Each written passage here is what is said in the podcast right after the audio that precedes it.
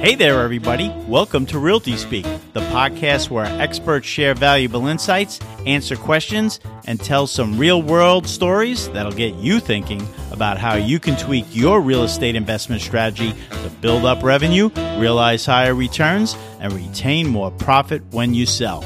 Without further ado, here is yours truly, Bill Widener, and this episode's guests on this glorious fall day in October here at the Realty Speak home base studio. I welcome back Michael Nucatola, who appeared in the summer of 2018 on episode 9, Big Project Construction Perils. And joining Michael is a new guest, becoming part of the Realty Speak family, Matt Cotter. Today, Michael, Matt, and I will talk to you about what every insured should know so that they can ensure that they are actually insured. Welcome back, Michael and Matt. Thanks for joining us today on Realty Speak. Bill, really excited to be back on the show again, talking about the most exciting topic in real estate insurance. Bill, happy to be here. Thanks for having me. Michael, coming back on the show again. You are the principal owner of Nucatola Development, a firm that provides a full array of integrated consulting services to mitigate the risks inherent in real estate positions. You consult for the interests of real estate owners, investors, and lending institutions. I understand that you started out swinging a hammer and then worked your way up to an engineering degree at Cooper Union, followed by an MBA at the University of Michigan. Tell us about that and how you landed where you are today. I have a really unusual background in that I started off as an apprentice carpenter and went on to engineering school to eventually be a doctor the events at 9 11 changed the landscape here in New York, and I decided to dedicate myself to the real estate industry. I worked initially for a general contractor and then subcontractors and eventually for private equity firms. And along the way, attended the University of Michigan, got my MBA, and then started my own firm helping other organizations navigate through the challenges associated with the real estate industry. And Matt, you are a vice president at BNC Insurance and Risk Advisors and a New York construction specialist there. You have been with BNC for eight years and you have your graduate degree in education and also participated in track and field during your undergrad studies. Tell us about how you finally chose to be a consultative broker and risk advisor in the construction industry when you started out in education and track and field. Yeah, I had a uh, a windy road to get to where I am right now in the insurance world. I had a great track experience at St. John's University when I when I graduated St. John's. First went into the supply chain world, starting with uh, UPS and a couple other logistics companies. My role throughout that time it was sales, but it was very much a consultative sale, helping companies save money and, and do things more efficiently in the supply chain world. Did that for eight years and was introduced to a, a, friend of a friend who owned an insurance agency. We had a total misconception of what each of us did. He every time he saw me, he thought I was he, I'd be in a suit because I was in sales, and he'd say, "Well, you know, why aren't you in your brown uniform?" And I'd say, "I'm not a driver." And I automatically thought insurance. I thought he sold life insurance. And until one day we actually sat down and really understood what we did. I had an appointment with a supplier and he also had an appointment with a supplier and he said what do you deliver to them? And i said no i'm i'm in sales. And he says we finally started to understand that we both had this consultative role. I was consulting on the supply chain and he was consulting on the risk management and the insurance and kind of had this aha moment. And he said i would love to have you come work for me. Took all my my tests and licensing and made the decision to to start fresh to start new and really the the the day to day of helping business owners is no different than what I was doing before. Now the focus is, is helping on the risk management and the business insurance, and have been. I'm in year nine now at BNC. We have a we have a great team there. Our overwhelming niche is New York construction. Over seventy percent of our clients are either developers, uh, general contractors, or trade contractors. Well, for both of you, kind of a windy road to get to where you are today, but both great professionals. I know personally that what it is that you do, you do very well. Realty Speak fans, this is one of those episodes that will, without a doubt, have you knowing what questions to ask that maybe you have not been asking when it comes to insurance, and therefore exposing yourself to much more business and personal risk. that you would otherwise avoid if you knew what questions to ask. So, listeners, you are in for some great insights today. Don't miss a minute.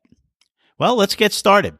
So, guys, why is insurance, especially insurance that covers the policyholder for high risk situations like those in construction or multifamily buildings or retail buildings or office buildings, why is that so complicated? Well, there's a lot of case law involved in trying to decide who's going to cover what types of claims. And when you're running a construction project, you're typically looking at somewhere between 10 to 15,000 pages of insurance documents that you need to review for any given construction project, regardless of the size. And it may exceed that number in cases where you have very large projects.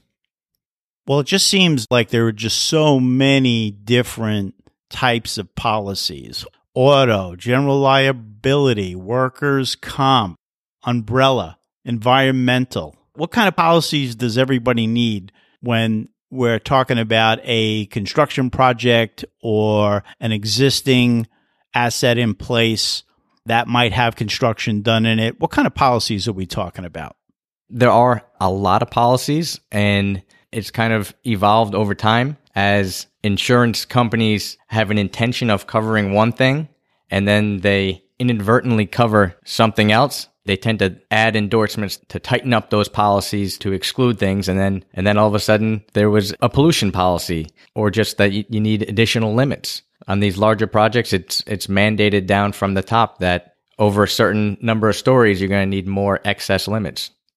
So it's the general liability policy it's the umbrella or excess policies it's the pollution policies. The hottest policies right now are EPLI, which is employment practices liability cyber liability. You can't turn on the news without some news story breaking where some company is losing a lot of money because they didn't have the right coverage. And that extends into over to, to real estate as well. In real estate, we have construction sites on new development on vacant land. We have the renovation of existing buildings. And then we have assets in place where there might be some construction work going on out right outside the building or in the lobby or in some of the apartments. Do the policies change based on these different needs and uses? Yes. For example, if a developer is putting up a, a brand new building, probably the two most important policies there is a project specific general liability policy layered up with excess over that, as well as a builder's risk policy, which is the equivalent of a property coverage. If your building is just sitting there, you have property coverage. If a, if a building is going up, you need a builder's risk policy. So what you're saying is that if the building is going up, it is going to be different than an existing building policy. But if you have an existing building policy and there's going to be construction going on, you're going to have to have some add-ons for that? Potentially, depending on how big the project is. Example we were talking about earlier, sometimes these formerly A class buildings that were built in the 30s that are no longer A class buildings are, are being converted from a commercial building into a condo.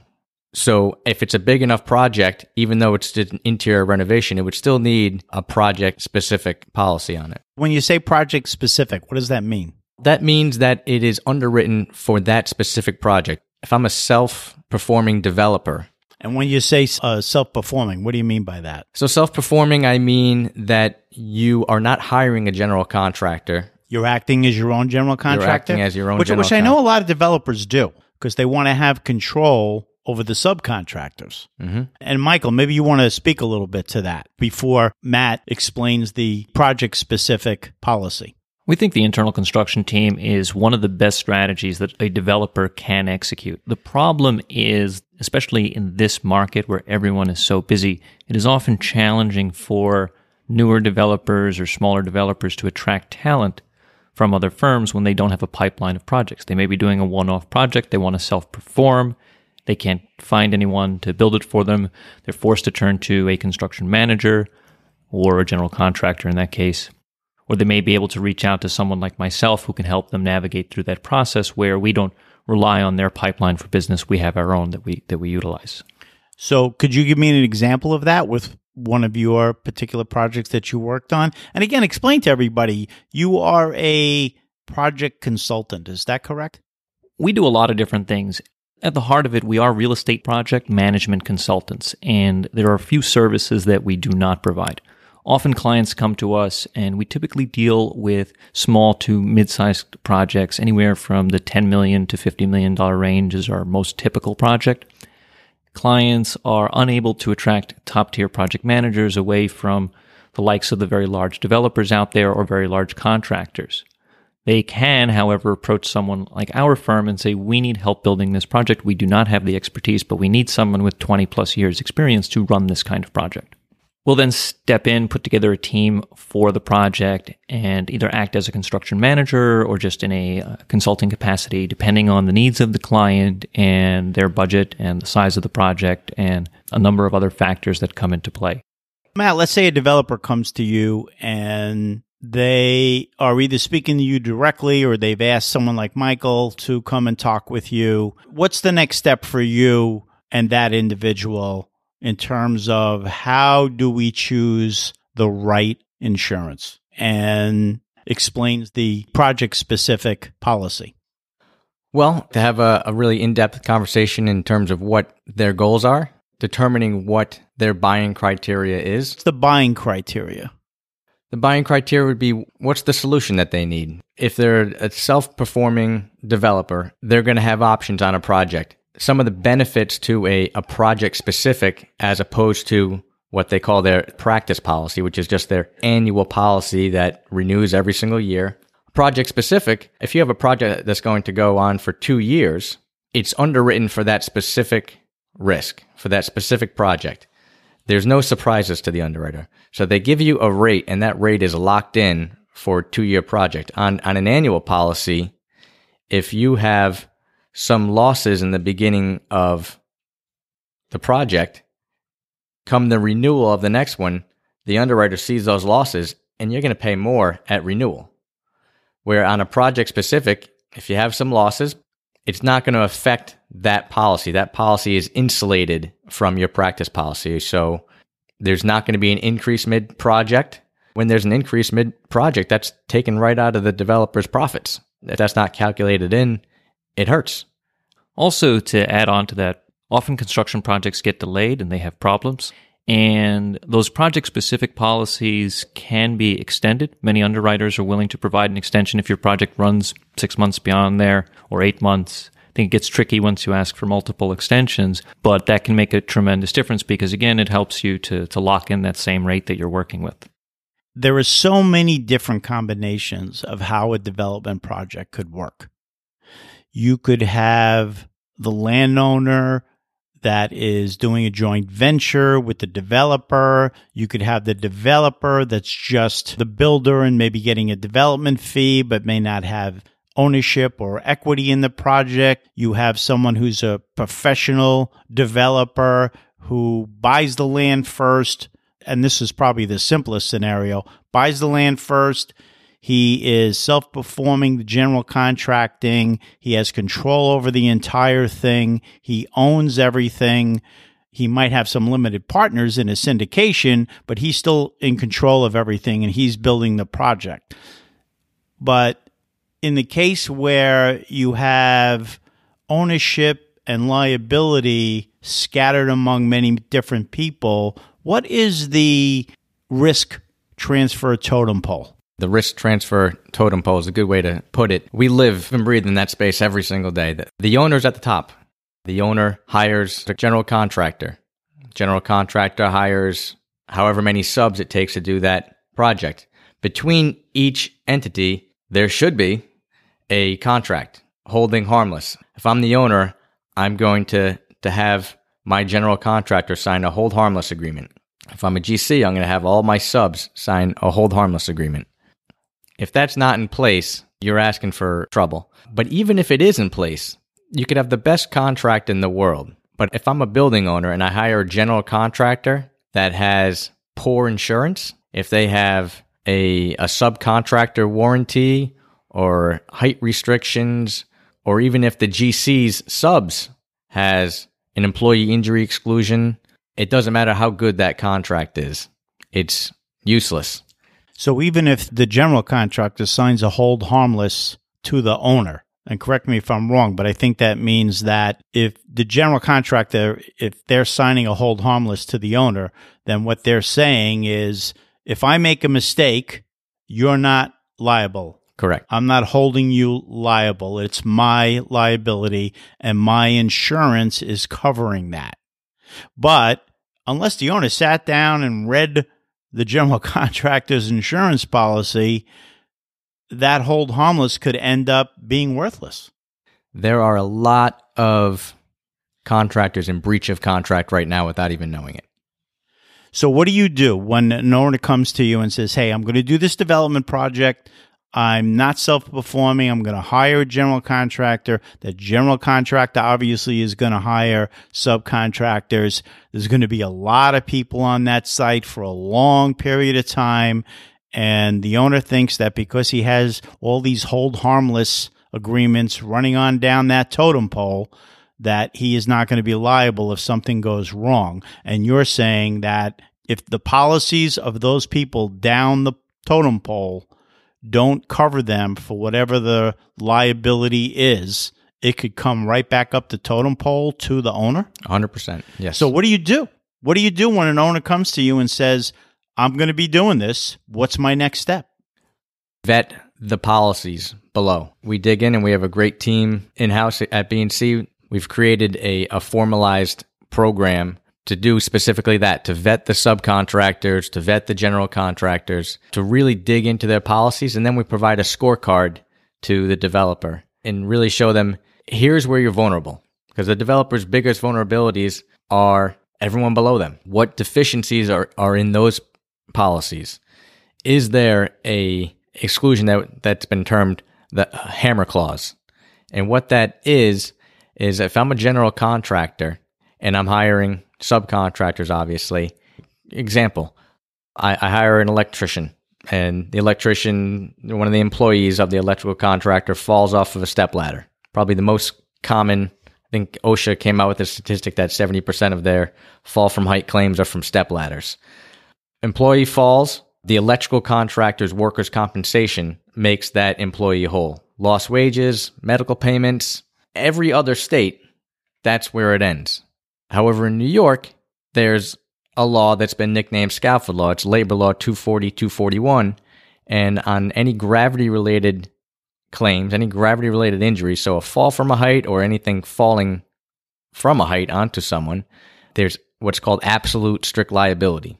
It doesn't matter what the injured worker was doing. It doesn't matter if they were intoxicated. It doesn't matter if they were told, do not use that ladder. It's absolute strict liability. The alternative is comparative negligence. Person that got hurt, did they have any responsibility in that? Again, in every other state, it's workers' comp and that's it. But in New York, the injured worker gets in touch with a personal injury attorney and they proceed what's called an, an overaction lawsuit. Workers' compensation makes it impossible for the injured employee to sue his employer. That protects the employer from being sued directly. However, the injured worker can sue the owner, and the owner will pass it down stream risk transfer to the general contractor. The general contractor will then pass it down to the subcontractor. And if there's good risk transfer, meaning that the electrical contractor had the right policy, the electrical contractor is on it, and that's the way it's supposed to work. Hmm. But if they don't have the right coverage, it goes back up to the general contractor. Matt highlights one of the big challenges with the insurance industry is that number one, you have to be an insurance professional to vet all of these policies. And that's where that thousands upon thousands of pages of reading comes in. You need a team of people to be that are trained to be able to do that and that will do that for you. When you buy insurance from an organization that doesn't offer that service, you're increasing the risk on your project because you have no idea whether the contractors are covered. Unless you have it in house. You're big enough that you have a risk department that looks at all this stuff. Correct. But brokers are limited by the fact that the developer needs to provide them or the owner needs to provide them all of those policies to look at. They don't actually know who is on site. They don't know the names of the players. They don't know that the subcontractor on site has actually subbed out the job to three other contractors.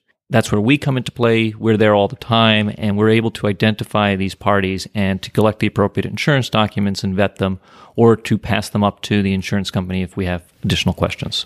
In addition to the vetting of the actual paperwork, making sure the correct contracts are in place, the correct hold harmless clauses are in place.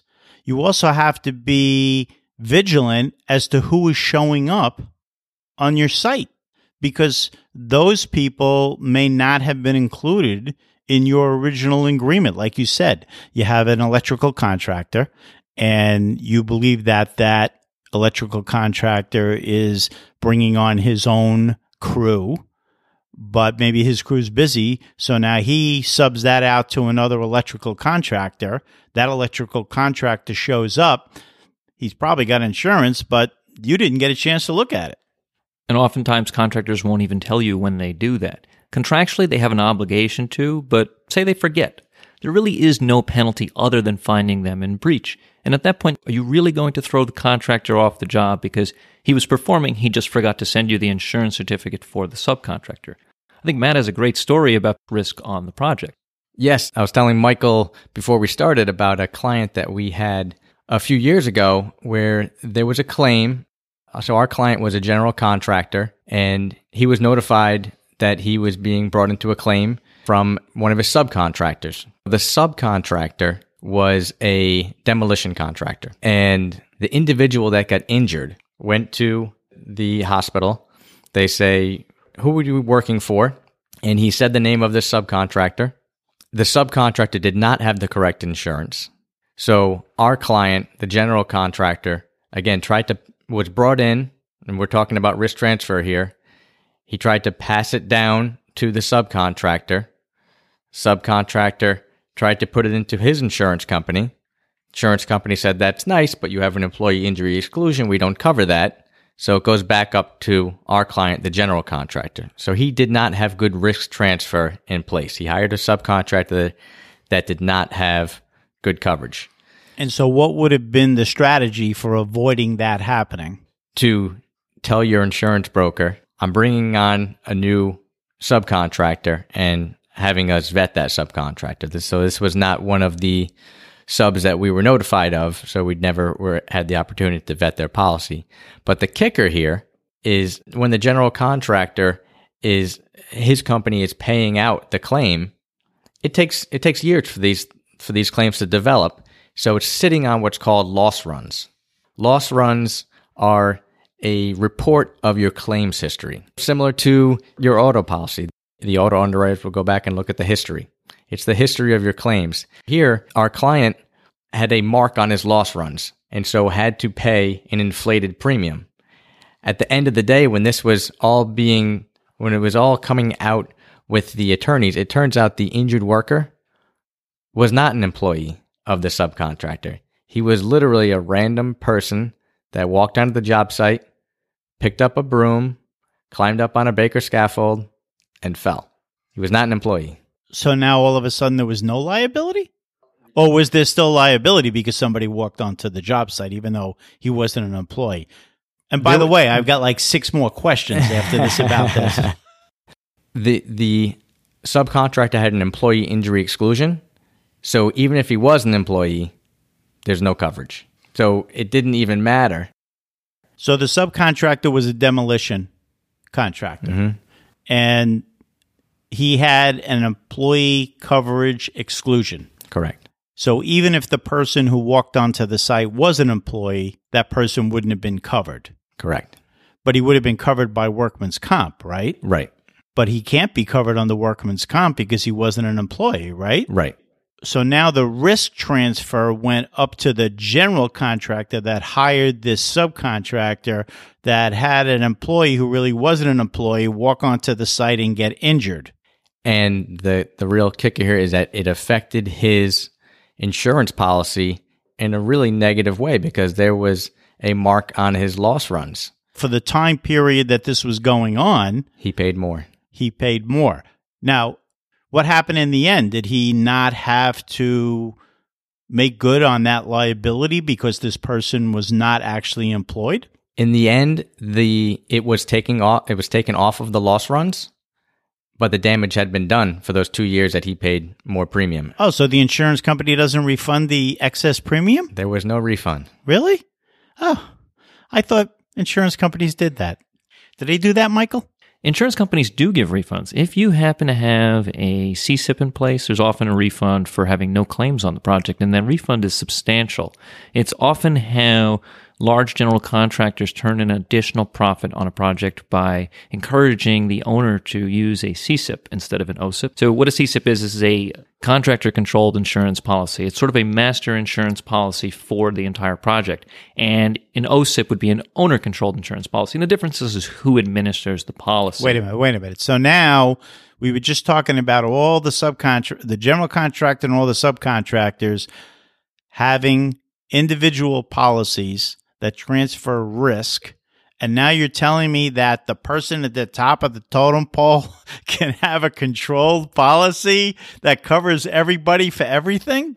Yes, but it only works on larger projects. They don't sell these policies for smaller projects. Quantify large project for me. What what we're seeing in the marketplace right now is for a single project, about 250 million. So these are large projects. You're also able to have a, what's called a, a rolling wrap, whether it's a CCIP or an OCIP. It's a rolling wrap, so you could have smaller projects, still large $50 million projects, but the total would still need to be 250. And it's much lower outside of New York. But in New York, again, because of labor law, it needs to be higher. It sounds to me like before you do anything, like during the planning stage, when you're having your design done with the architect, or maybe you're even thinking about purchasing the project and you're penciling what your costs are going to be, you really need to be talking about insurance. This is not something that should happen later stage. It should happen very, very early stage. It's a significant impact on the pro forma. At the low end, some very large general contractors will pay one and a half to two percent as a percentage of the gross dollars on the project for insurance. But that's just the general contractor. You still have additional insurance costs beyond that for subcontractors, for the owner, for their builder's risk policy. And before you know it, you are shelling out millions and millions of dollars for insurance. Insurance, unlike your project costs, have to be paid upfront in a lump sum to the insurance company. Insurance companies don't really like payment plans very much. What about some of these other terms that I'm hearing in the insurance industry? Admitted carriers versus non admitted carriers is one of them. Easiest way to think about that, and probably the most important piece between admitted and not admitted, is a state admitted carrier is backed by the state insolvency fund. So if the carrier goes belly up for whatever reason, they've had a lot of losses or mismanagement of funds, if they're a state admitted carrier, they're backed by the state. A non admitted carrier is not. They go out insolvent and you still have claims that need to get paid out to you, you're out of luck. That means that if I have a project in New York and I'm using a New York admitted carrier, then I have some additional protection because of the state solvency fund. And would I be paying less premium for a non admitted carrier? Not necessarily. But that's something that has to be checked. It has to be checked. But what I would say is in the New York marketplace, in, in real estate and construction, there are a lot of policies out there that are not admitted. And that's not necessarily a terrible thing. Much more important is the, the coverage form itself. And what does that mean, the coverage form? The coverage form is the guts of the policy. What exclusions are, or restrictions are there? I've heard something called a residential exclusion. So the forms and endorsement page of a policy is like the the contents of a book. It lists the chapters, but you're not going to know what the actual endorsement or exclusion says until you read the chapter. So it's just a line item that might say residential exclusion, but when you read that chapter of the book or the policy, you see that this particular carrier is okay with residential buildings that are fire resistive buildings, but they're not okay with residential buildings that are wood frame, or they're okay with residential buildings, meaning apartment buildings, but they're not okay with residential buildings when it's a condominium. And then the biggest reason why there's a, a problem with condominiums versus an apartment is the class action lawsuits. So if there's a construction defect claim in every single unit of a 600 unit building and it's a condo, you have 600 claims coming at you. Where if it's one owner, if there's if I'm a landlord of a building, it's one claim. So it's you know exponentially more of a claim payout. And so the the carriers will put on restrictions on residential. That's probably one of the biggest endorsements that that needs to be read very carefully. And just because residential exclusion is in the table of contents doesn't necessarily mean that this, that, or the other thing is excluded. You just got to read it and understand what it says and see whether it's appropriate for your particular project or building. Correct. And those exclusions get very creative. Um, oftentimes, I see roofers that have uh, exterior exclusions, which means they can't work outside, which makes me wonder how they're able to le- to install roofing and have insurance coverage. Do you have any stories around that? The story is vetting it. The story is that we vet these people to prevent these problems from happening. We would never allow someone to work on a site with that kind of an exclusion as a roofer. They just would have no coverage at all. And it goes a step further. When we talk about admitted versus non admitted carriers, and I'm not sure if Matt's even allowed to keep this kind of a list anymore, but we certainly keep a list of insurance companies that are not acceptable, even if you buy insurance from them, either because they have a history of not paying claims or they're not well capitalized to handle a sufficiently large claim that may come up on a project. We would not accept them as a carrier. Matt, do you keep a list like that? We have a list of carriers that have coverage gaps that put the general contractors or, or or any or any contractor or developer or owner at risk. What happens when a carrier finds out that they're on one of these lists? Is there something they can do about it to correct the problem or pretty much on that list? I think the carriers they know if they have an employee injury exclusion. It's no surprise if they see their name on a list. I mean, from my perspective, in we typically are excluding carriers that are smaller simply because if they had multiple claims that they had to pay out and they weren't able to pay a large claim on our project, that would be a problem and we don't need to take that risk when we can hire someone who has insurance from a different carrier. A couple of other terms that I heard were vertical exhaustion and horizontal exhaustion. Now, I know when I'm exhausted, I usually get into a horizontal position and go to sleep. What is vertical exhaustion and horizontal exhaustion in the insurance world? Can often be compared to reading insurance documents. That's when you get vertically exhausted. The two topics are are quite interesting in the state of New York. Every state has a different policy on vertical or horizontal exhaustion. And basically what this means is the order of policies that have to pay out when there is a claim is different depending on whether you have vertical or horizontal exhaustion. New York is one of those states where it's even more convoluted because the case law reads that New York is a horizontal exhaustion state unless the contract dictates that you have vertical exhaustion applying to that project. Whether that applies to the underlying insurance policy beneath that, whether the carrier will uphold that is questionable and depends on the on the carrier. But the difference between one or the other here's a here's a real example for you. If you have a subcontractor who has a million dollar general liability policy and a $10 million umbrella, the GC has the same, the owner has the same. I have a $5 million claim. When I have horizontal exhaustion, the way that claim gets paid out is the subcontractor's general liability pays a million dollars, the general contractor's policy pays a million dollars, the owner's general liability policy pays a million dollars, and it goes back to the subcontractor's umbrella for the last $2 million. So as an owner, I would hate that because it means that for basically every claim over $2 million, my policy is going to get hit.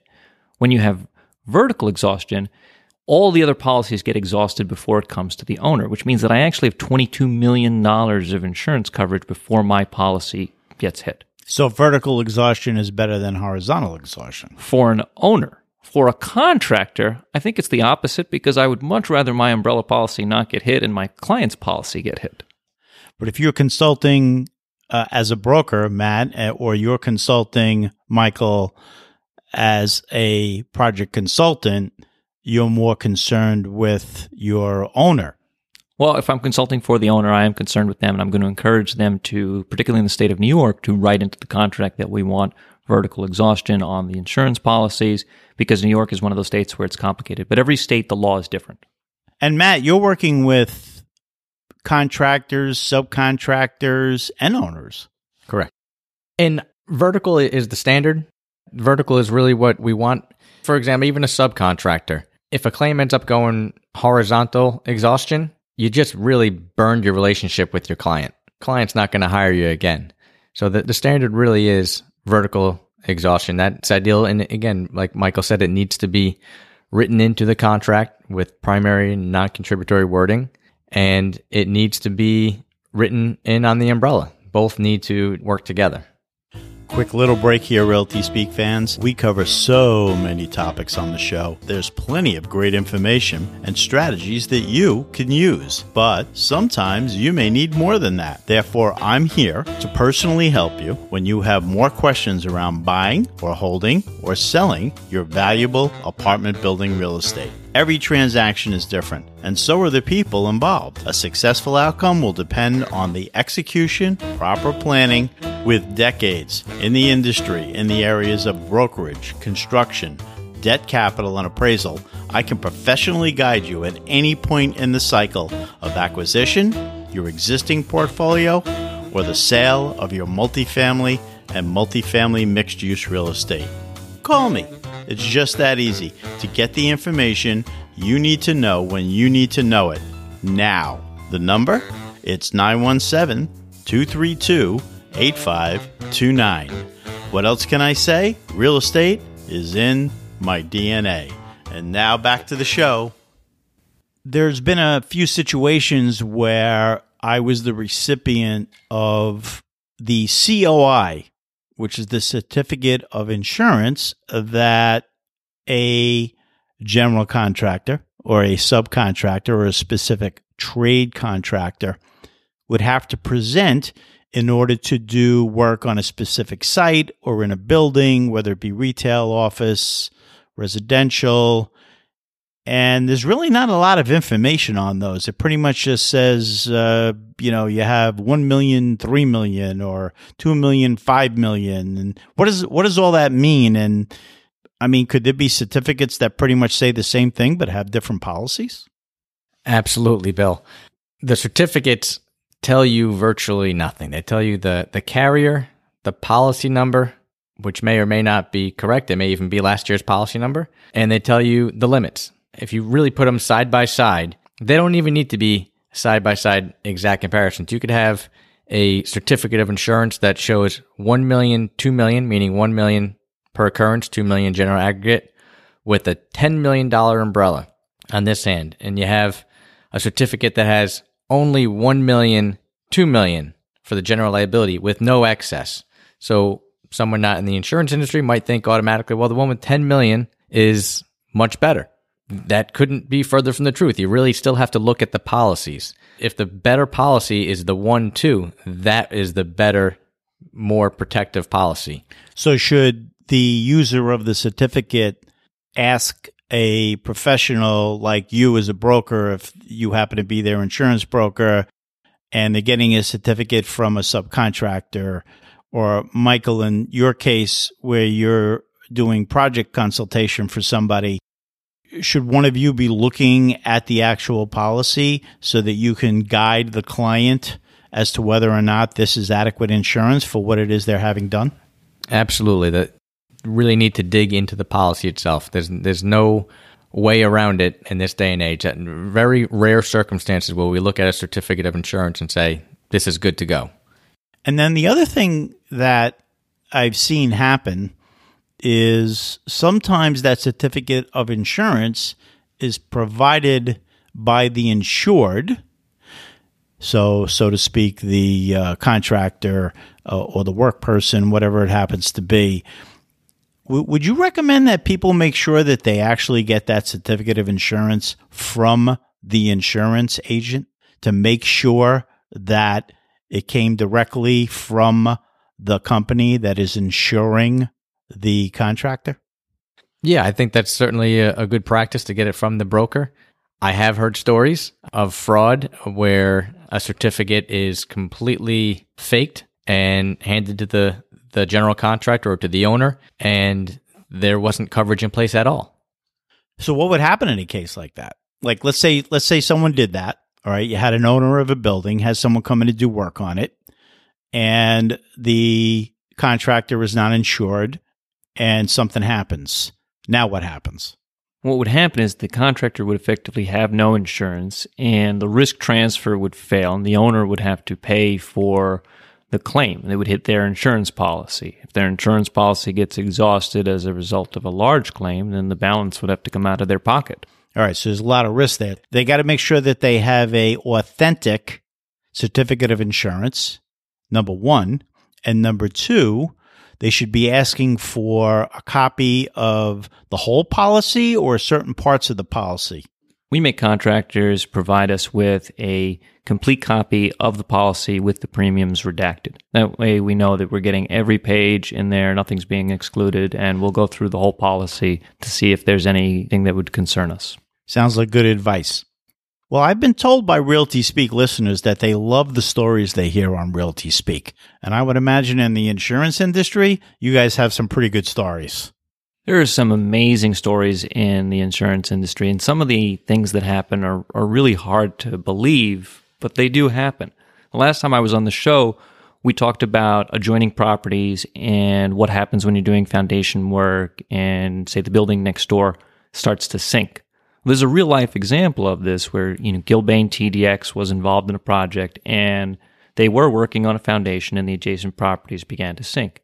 During the insurance claim process, Gilbane TDX was not covered by the contractor's insurance, despite being added as an additional insured.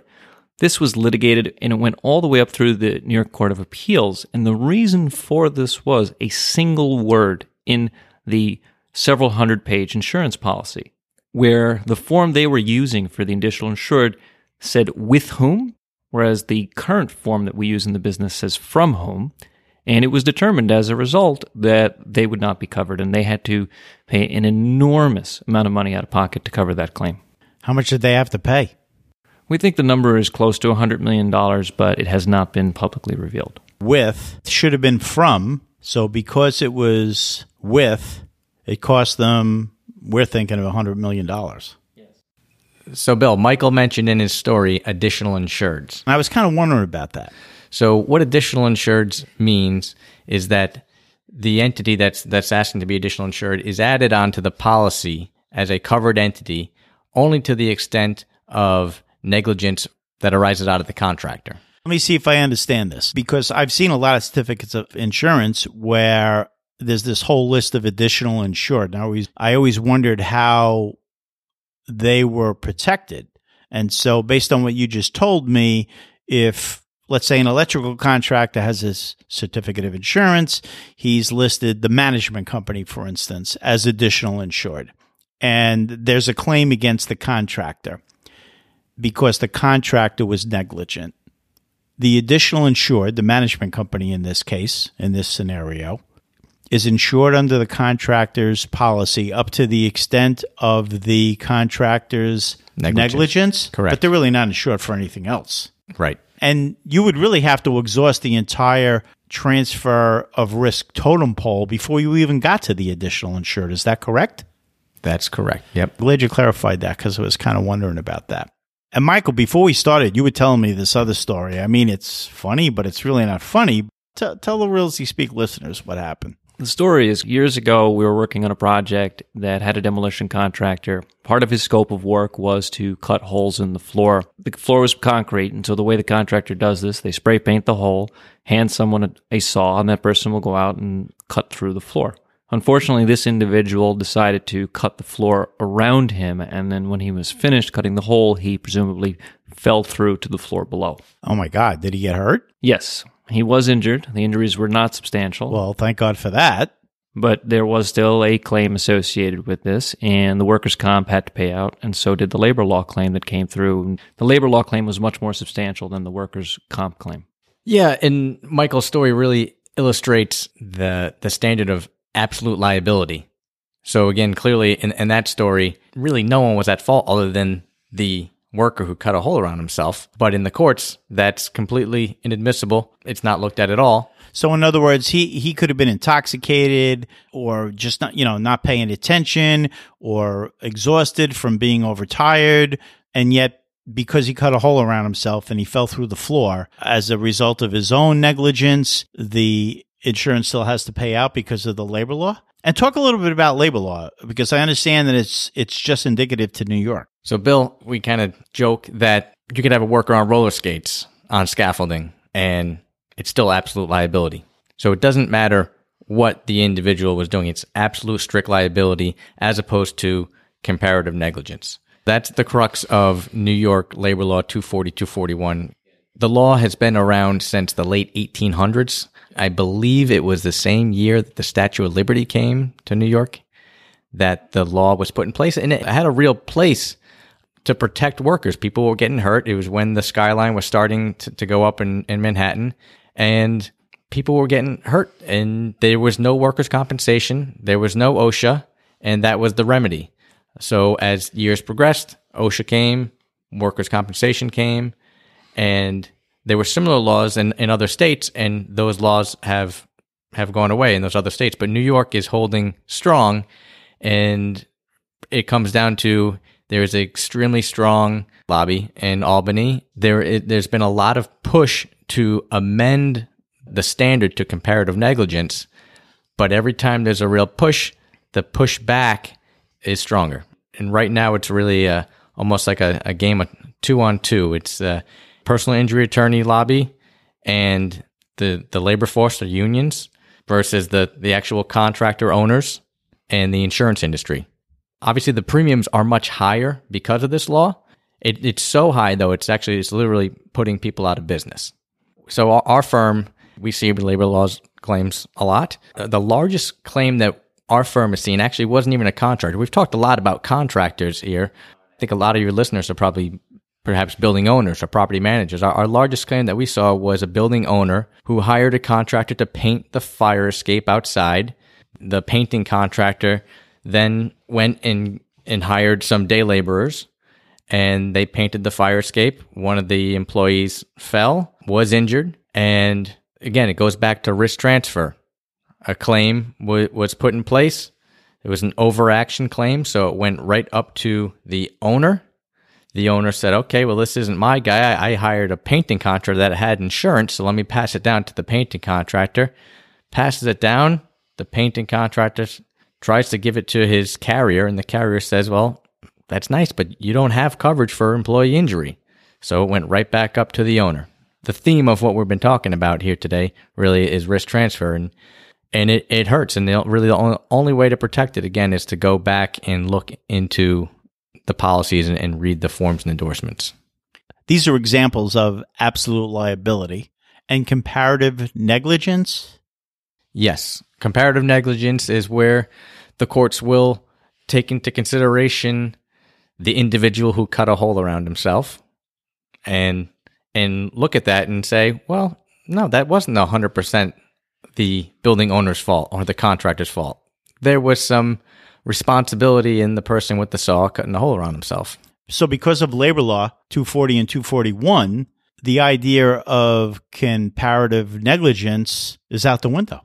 It is out in New window. York. In, in New York. In New York, it is out the window. And that's one of the big pushes that actually every, every year they have uh, up in Albany, they call it Lobby Day. And a lot of the construction associations and a lot of the owners go up and the the response that we receive in Albany is you know one of the things that we say is this this is affecting jobs. The, the companies are going out of business, and the folks in Albany say, "Well, last time I was in Manhattan, I looked up, I saw cranes everywhere. It looks like there's plenty of work going on." And I think where they're really going to start to feel it is when eventually there will be a dip, and that's when the the pinch is going to hurt. That's when they're going to realize that it is affecting everyone the larger developers and contractors, they're feeling it, but they have the volume to overcome it. But the smaller ones are in real pain. It appears that based on what you just described, we have some laws that are antiquated and maybe don't make sense anymore. And then we also have a lot of things that are changing. Different industries are being disrupted. There's a lot of new technology. There's a lot of new perspectives on how work should be done. There's a lot of automation and I have one let's get creative and how do we disrupt the industry question. If you woke up tomorrow morning and something in the insurance industry had changed forever, what do you wish that would be? Bill, I think everybody answers this question the same way in New York. We would love to see the scaffold law, local law 240, 241, to be amended in New York. All right. Well, everybody says that, Michael. So, what's the creative wish? I would love to see more transparency in the insurance policies themselves. If there were some sort of summary that would identify exclusions or hammer clauses or areas of concern in the policy so that not only contractors but also owners could more easily determine whether the insurance coverage was appropriate without having to resort to reading through a 500 page policy. You think that's ever going to happen? We're seeing some of that. There are genuine attempts being made on a state by state basis, but I do not think that there is a great solution in place right now. Matt, what would you like to see change forever? Well, Bill, my first reaction is is what Michael said to amend scaffold law, uh, labor law 240, 241. But you asked me to be creative. So, uh, what I would love to see is a different standard, perhaps a, a different licensing or accreditation or certificate to be a, tr- true insurance advisor to the real estate and construction industry. It's a different level of advisement. It's a different level of, of knowledge and a more generalist broker just does not have that knowledge. So then what both of you would like to see change forever, number one is the is an amendment to labor law 240 and 241. And then Michael, you said that you would like to see some kind of summary that people can look at and understand what the actual coverage is in the policy, like maybe on the certificate of insurance, in addition to the information that it gives, it summarizes on a, an addendum exactly what's covered, what the exclusions are to the point where you don't have to read the whole policy. And then, Matt, you're saying that there should be some kind of an accreditation for people that are going to handle this complicated type of insurance until we have all those things, then I hope the people that have the ability to make some of these changes or people that can lobby some of these changes are listening and will go ahead and do so. But in the meantime, I'm just going to say to the listeners that I hope everything that you heard here today is going to help you ask more questions. Because that's what I find is the missing link sometimes when you're involved in a transaction or you're involved in a project is that you take a lot of what's given to you at face value and you don't ask more questions. So every time you're doing something, don't say, oh, okay, this looks good. Say, what other questions do I need to ask? What other questions and certainly on today's episode with Michael and Matt, I think there are a lot of questions that are probably additional in your mind, and you might want to ask one of them or both of them. And so, guys, how would our listeners get in touch with you? Easiest way to get in touch with me is to find my contact information on our company webpage at nucatola.com. That's N U C A T O L A.com or to email me at michael at nucatola.com. And Matt, how would the listeners get in touch with you? Best way to get in touch with me would be email as well. Email address is m c o t t e r m cotter at bncagency.com or through LinkedIn. You can reach me at LinkedIn. I'm on LinkedIn against Matt Cotter. Great. And listeners, I'm going to put all that in the show notes. You don't necessarily have to jot it down. Just look on your podcast app or on the website, and you'll see it in the show notes. Well, guys, that was spectacular. Thanks so much. Really appreciate you being here today. Bill, thank you for having me on the show again. Bill, I had a lot of fun. That was my first podcast. I really appreciate the opportunity. Well, there you have it. Everyone, thank you for listening, and I look forward to you joining me for the next episode of Realty Speak, the podcast. Please subscribe. You can do so right on the player. Just choose your favorite platform like iTunes or Google Play Music, or search for us on your favorite podcast app like Podcast Republic, my fave on Android devices, or Apple Podcasts for iPhone. And now there is an email subscription opt in on the top of the episode page on the website. And please share our show with others. Just choose share on the player, choose your preferred social media platform, and click. And of course, you can always get all the episodes and contact me directly via the website at billweidner.com. That's B I L L W E I D N E R dot com. And remember, it's not about us, but how we help you make the bottom line rise. Until next time.